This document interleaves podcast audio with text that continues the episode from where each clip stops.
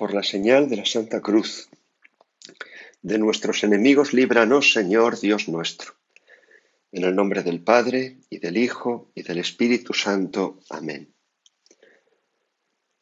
Señor mío y Dios mío, creo firmemente que estás aquí, que me ves, que me oyes. Te adoro con profunda reverencia te pido perdón de mis pecados y gracia para hacer con fruto este rato de oración. Madre mía Inmaculada, San José, mi Padre y Señor, Ángel de mi guarda, interceded por mí. Le he escuchado a mucha gente decir, y puede que yo lo haya dicho también alguna vez. Qué suerte tuvieron los apóstoles, porque ellos vieron a Jesús, convivieron con él, estuvieron allí en primera línea mientras Jesús predicaba, le vieron hacer aquellos milagros, se rieron con él, comían con él, dormían a su lado tantas veces, rezaban con él. Qué suerte, qué envidia me dan. Pues sabéis que, hombre, eh, por todo eso me dan envidia. Pero si me dijeran ahora mismo, ¿te cambiarías por uno que estaba allí? ¿Cambiarías tu vida por haber vivido hace dos mil años allí en, en Israel, en Galilea, en Cafarnaún, en Jerusalén? No estoy seguro de que lo firmase. ¿eh? Y os voy a decir por qué. No, no os lo voy a decir, os lo voy a preguntar. ¿Qué hubierais hecho vosotros de haber estado donde estaban esos discípulos que escucharon a Jesús decir aquellas palabras? Claro, para responder a esta pregunta tenéis que desaprender todo lo aprendido. Suponed que no sabéis nada de la Eucaristía, jamás habéis oído hablar de ella. Suponed que no sabéis nada sobre la divinidad de Cristo, porque ahora lo sabemos todo, pero aquellas personas lo que tenían delante era, y lo que veían era un hombre como tú, como yo, como cualquiera, un hombre joven de 33 años que, que hacía unas cosas maravillosas y que decía unas cosas fascinantes, pero, pero no sabían como nosotros sabemos que es el Hijo único del Padre, consustancial con el Padre, nacido del Padre antes de todos los siglos, Dios de Dios, luz de luz, todo eso no lo sabían. Métete ahí en ese... Ahora no tengas miedo de infectarte, que lo hacemos solo con la imaginación, pero llevamos el, alma detrás de la imaginación, el cuerpo lo dejamos ahí donde estás sentadito. ¿eh? Métete ahí en ese corro de miles de personas. Nos es más fácil a quienes hemos estado allí en Cafarnaún escucha por primera vez esas palabras y dime cómo hubieras reaccionado. Si un hombre te dice, tienes que comerte mi carne y beberte mi sangre para tener vida eterna. Vamos a intentar centrarnos en lo que experimentaron aquellos hombres. y en el escándalo, ahora eh, Jesús hará referencia a ese escándalo, que, se encendió dentro de sus corazones al escuchar aquellas palabras. Para empezar, lo sorprendente que tenía aquel discurso en el que Jesús no había hablado como en el Sermón de la Montaña, en el que, bueno, dio una doctrina difícil de cumplir, pero, pero maravillosa. Dichosos, bienaventurados los pobres, Bienaventurados los que lloran, bienaventurados los mansos, los que tienen hambre y sed de justicia, los misericordiosos, los limpios de corazón, los que trabajan por la paz, los perseguidos a causa de la justicia. No hagáis frente al que os agravia. Eh, si uno te abofetea la, mojilla, la mejilla derecha, ponle la izquierda. Si te quita la túnica, dale el manto. Amad a vuestros enemigos, orad por los que os persiguen y calumnian. Bueno, todo eso era doctrina manada de sus labios dura de cumplir, difícil de cumplir, pero, pero que parecía fascinante, parecía preciosa. Pero ahora Jesús, sin embargo, en lugar de enseñar una doctrina, se pone a sí mismo en el centro del discurso y habla de sí mismo. Dice, tenéis que comerme a mí, yo, yo, pone el yo por encima de todo. de repente ese hombre se muestra con un afán de protagonismo tremendo. Yo soy el pan de vida, yo soy el pan que ha bajado del cielo. Y se pone él mismo en el centro de toda la creación. Yo soy el que os dará vida eterna. Me tenéis que comer a mí, tenéis que comer mi carne, beber mi sangre para tener vida eterna. ¿Este está loco? ¿Es un alucinado? ¿Quién se cree que es? ¿Semejante afán de protagonismo? ¿O es un loco? ¿O es verdaderamente el único protagonista, el gran protagonista? Y es verdad, ¿eh? Jesús reclamó para sí, y en el Evangelio de San Juan esto aparece muchas veces, un protagonismo que nadie hasta entonces había reclamado. ¿Os imagináis, por ejemplo, a cualquier personaje público hoy día, a cualquier político, que en vez de decir mis ideas, mis planes, mis proyectos son la salvación de España, que diga yo soy la salvación, y no de España, sino del hombre, tenéis que amarme a mí. ¿Os imagináis un político que dijera eso? ¿Me tenéis que amar a mí para salvaros? lo, echaríamos fuera a gorrazos. Digo para que entendáis el, el escándalo, ese protagonismo tremendo que Jesús estaba asumiendo delante de ellos. Pero por si esto no fuera poco, la invitación estremecedora a comer su carne y a beber su sangre. Nada menos. O sea, poneos ahí sin saber nada de la Eucaristía, delante de un hombre que dice que Él es el pan de la vida y que te tienes que comer su, su carne y beberte su sangre para tener nada menos que vida eterna algo de lo que hasta entonces se había hablado tan poquito, apenas hacía un siglo, lo comentábamos ayer, que, en Israel se había oído hablar de vida eterna y de resurrección. ¿Estás seguro de que hubieras creído? ¿Estás seguro de que escuchando aquello no te hubieras revelado por dentro, no hubieras dicho lo que decían estos hombres? Es dura esta enseñanza, ¿quién puede escucharla? Y todavía parece suave. Habría quien diría, que ya lo habían dicho de Jesús, por otra parte, este hombre se ha vuelto loco. Es dura esta enseñanza. Claro que es dura, tomada en sentido literal, solamente viendo la parte carnal de esa enseñanza. ¿Cómo puede una persona invitarte a que te comas su carne y a que te bebas su sangre? Tomada así, es muy dura si no sabes nada más. les vais a culpar por no haber entendido que esa carne la íbamos a comer de forma sacramental, bajo la apariencia de pan y de vino, por no haber entendido la transustanciación, por no haber conocido toda la explicación que Santo Tomás de Aquino hace siglos después. Les vais a culpar por no conocer aquello. ¿Les vais a culpar porque aquello le pareciera una locura? ¿De verdad os cambiaríais por alguien que estuvo allí? ¿Estáis seguros de que hubierais creído? Es dura esta enseñanza, decían. ¿Quién puede escucharla? Escucharla, ya la habían escuchado, pero escucharla significa dar crédito a eso, guardarlo dentro, acogerlo dentro, como hacía la Virgen que lo guardaba todo en el corazón. ¿Quién puede escuchar eso? ¿Cómo vamos a seguir a una persona que dice esto y a creer que, que lo que nos dice es la verdad? Es duro. Solamente se me ocurre una forma de acoger esa enseñanza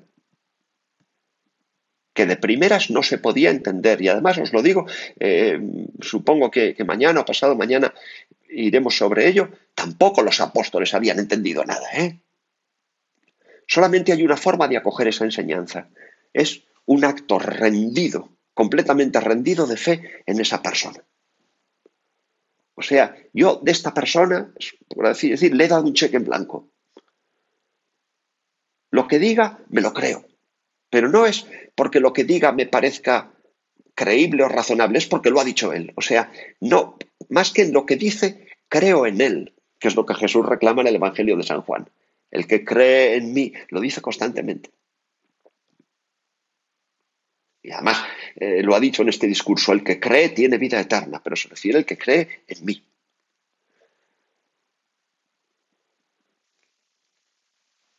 ¿Tú estás seguro de que si hubieras estado allí, a ese hombre le hubieras dado un cheque en blanco, como para decirle, Señor, contigo al fin del mundo?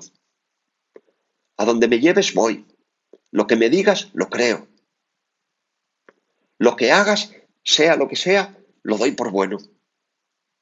Ese, ese acto de fe, ese cheque en blanco, no se le puede dar a ninguna criatura. Yo no se lo daría a ninguna criatura. Porque cualquier criatura puede equivocarse, puede pecar, puede traicionar. Y si le doy ese cheque en blanco, caeré con él.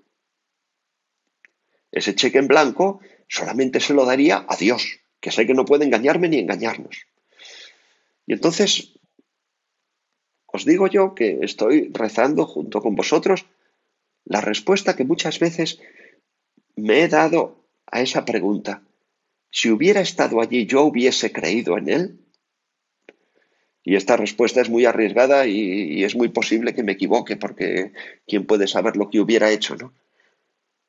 Pero me he dicho muchas veces, creo que si le hubiese mirado a los ojos, lo hubiera creído aunque no lo entendiera porque creo que en los ojos de Jesús de Nazaret está el cielo. Y creo que si le hubiera mirado a los ojos, habría visto lo que no habría visto en ninguna otra persona y habría dicho, con este me voy al fin del mundo, a donde sea. Por el mismo motivo por el que Mateo, cuando Jesús le dice, sígueme y no le conocía, simplemente lo escucha, le mira y lo deja todo. Dice, con este al fin del mundo. Y Felipe también, ¿eh? y Juan y, Simón y Andrés. Y...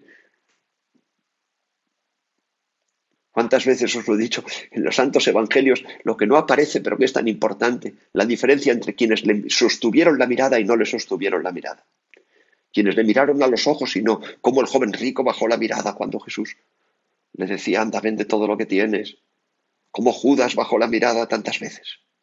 Pero creo, creo, puede que me equivoque, que si hubiera mirado a los ojos de ese hombre, lo hubiera creído, aunque no lo entendiese. Miradle a los ojos al Señor, que para eso tenéis la imaginación. Buscad los ojos del Señor, buscad su rostro, desde luego, pero sobre todo buscad sus ojos. Por eso a mí no me dicen mucho las imágenes basadas en el rostro de la sábana santa, porque el rostro de la sábana santa no tiene ojos. Ya sabéis que a los difuntos les ponían unas monedas en los ojos y, es un rostro sin ojos. Por eso en las imágenes en la búsqueda del rostro de Jesús, las imágenes de la Sabana Santa no me inspiran demasiada devoción, por eso le faltan los ojos. Es la luz del rostro. Jesús, dice San Juan, conociendo en su interior que sus discípulos estaban murmurando de esto por enésima vez, esto es todo un, eh, recital de murmuración, el discurso del pan de vida de principio a fin. ¿eh? Les dijo, ¿esto se escandaliza?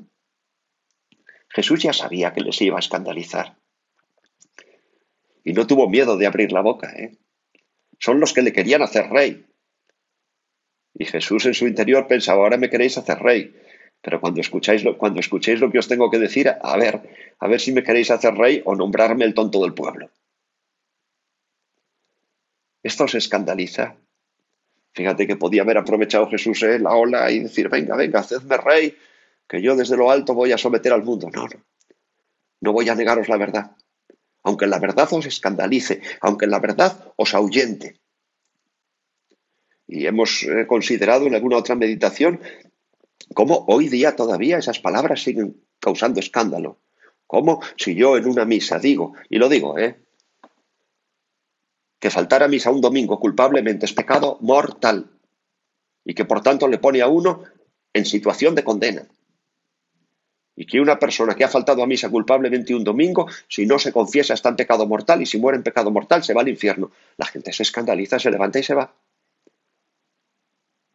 ¿Por qué está diciendo este cura, no?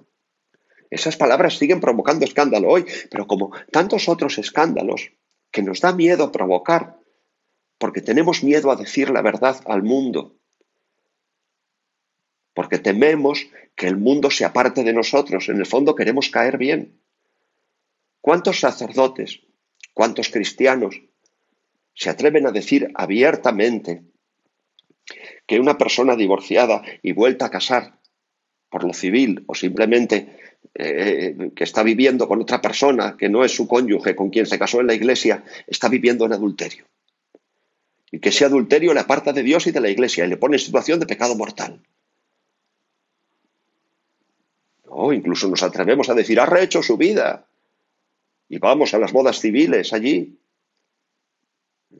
Yo no sé si hay que ir o no hay que ir, pero desde luego lo que no hay es que felicitarle a alguien porque ha cometido un pecado mortal.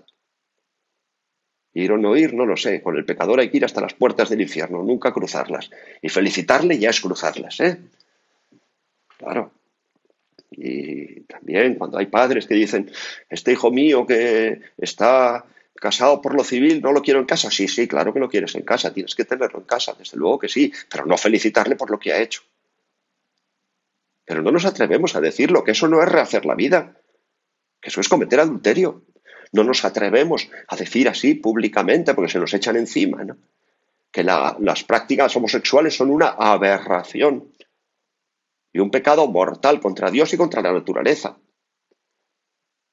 Pero claro, decimos esto tampoco políticamente correcto y nos da miedo.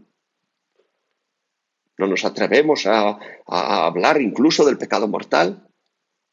De que una persona en pecado mortal, si no se confiesa y muere, se va al infierno, se condena. Pero es que tampoco nos atrevemos a hablar abiertamente del infierno.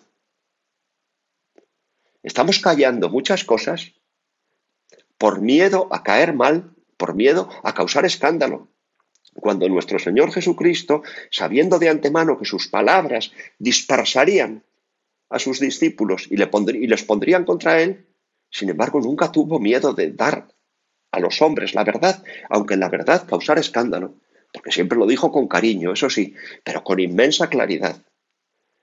Y a nosotros nos falta claridad, tenemos miedo muchas veces a decir cosas que no son políticamente correctas porque no queremos caer mal y con eso privamos al mundo del don de la verdad. En el fondo nos justificamos diciendo, ¿para qué? Si no me van a hacer caso, ¿para qué lo voy a decir? ¿Tú qué sabes si no te van a hacer caso? A lo mejor lo dices ante diez personas y hay una que le toca por dentro. Y a las otras nueve se te echan encima y se burlan de ti y a lo mejor te cubren de insultos pero les ha quedado ahí, ¿eh? y luego en un momento dado lo piensan, y a lo mejor, incluso cuando tú ya no les conoces o ya no estás con ellos, oye, pues tenía razón este amigo con lo que me dijo, ¿no?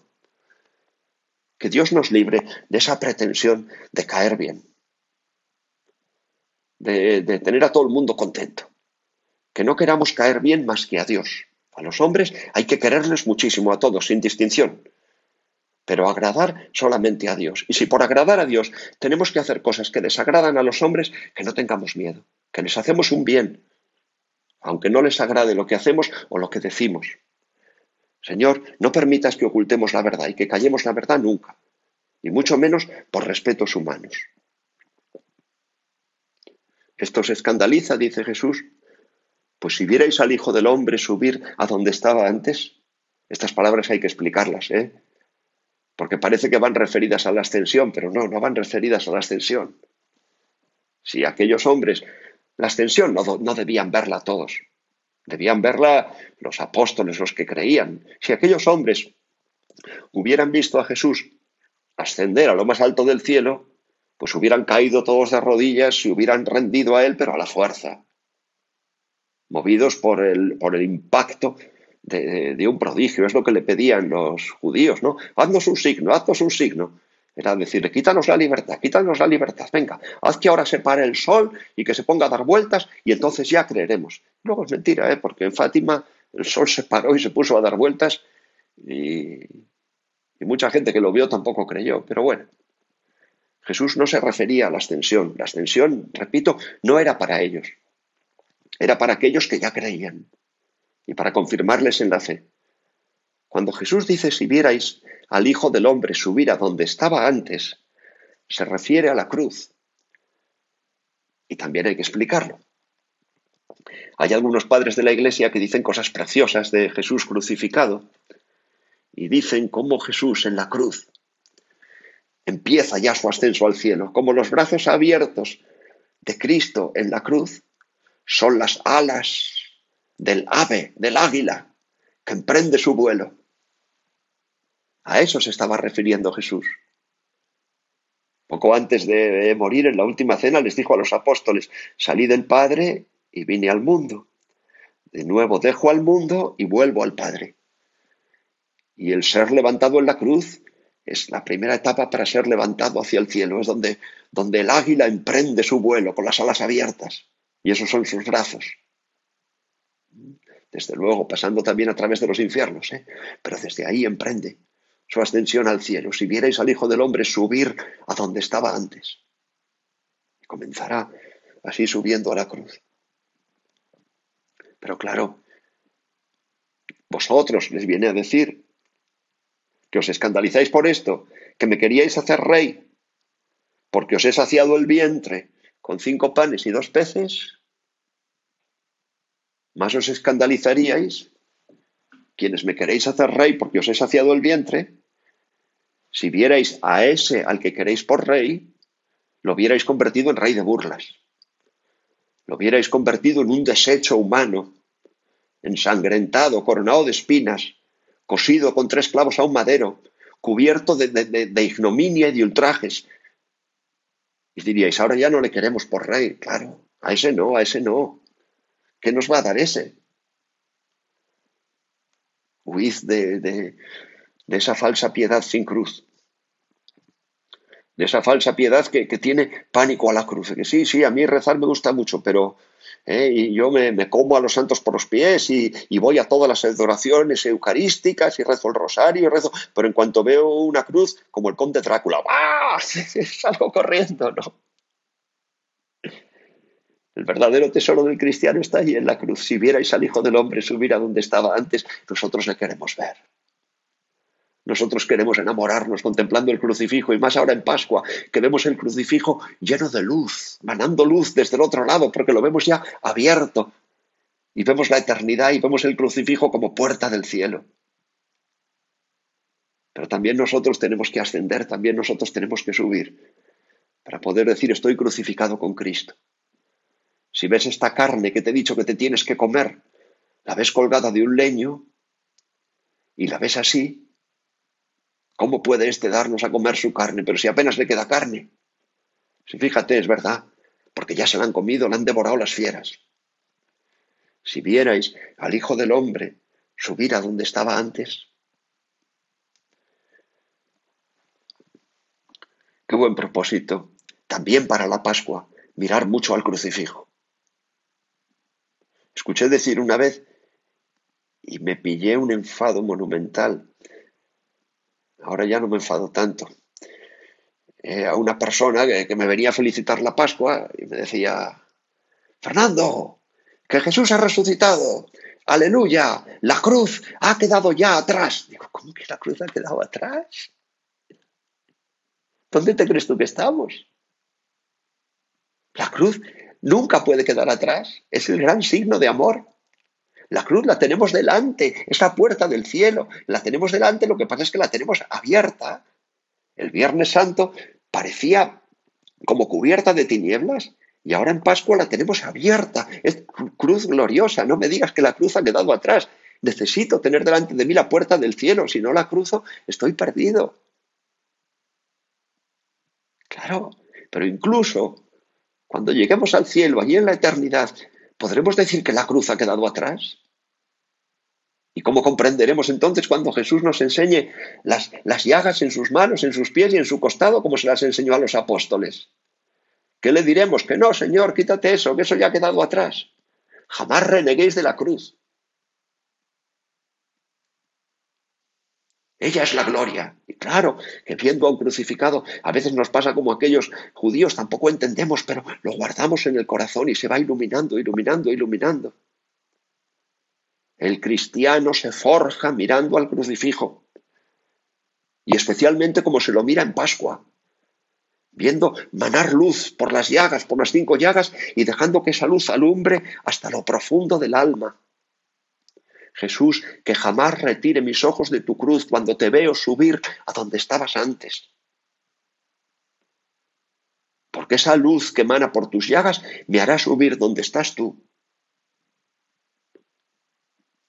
Y allí, en el cielo, seguirá. Presente, muy presente la cruz gloriosa.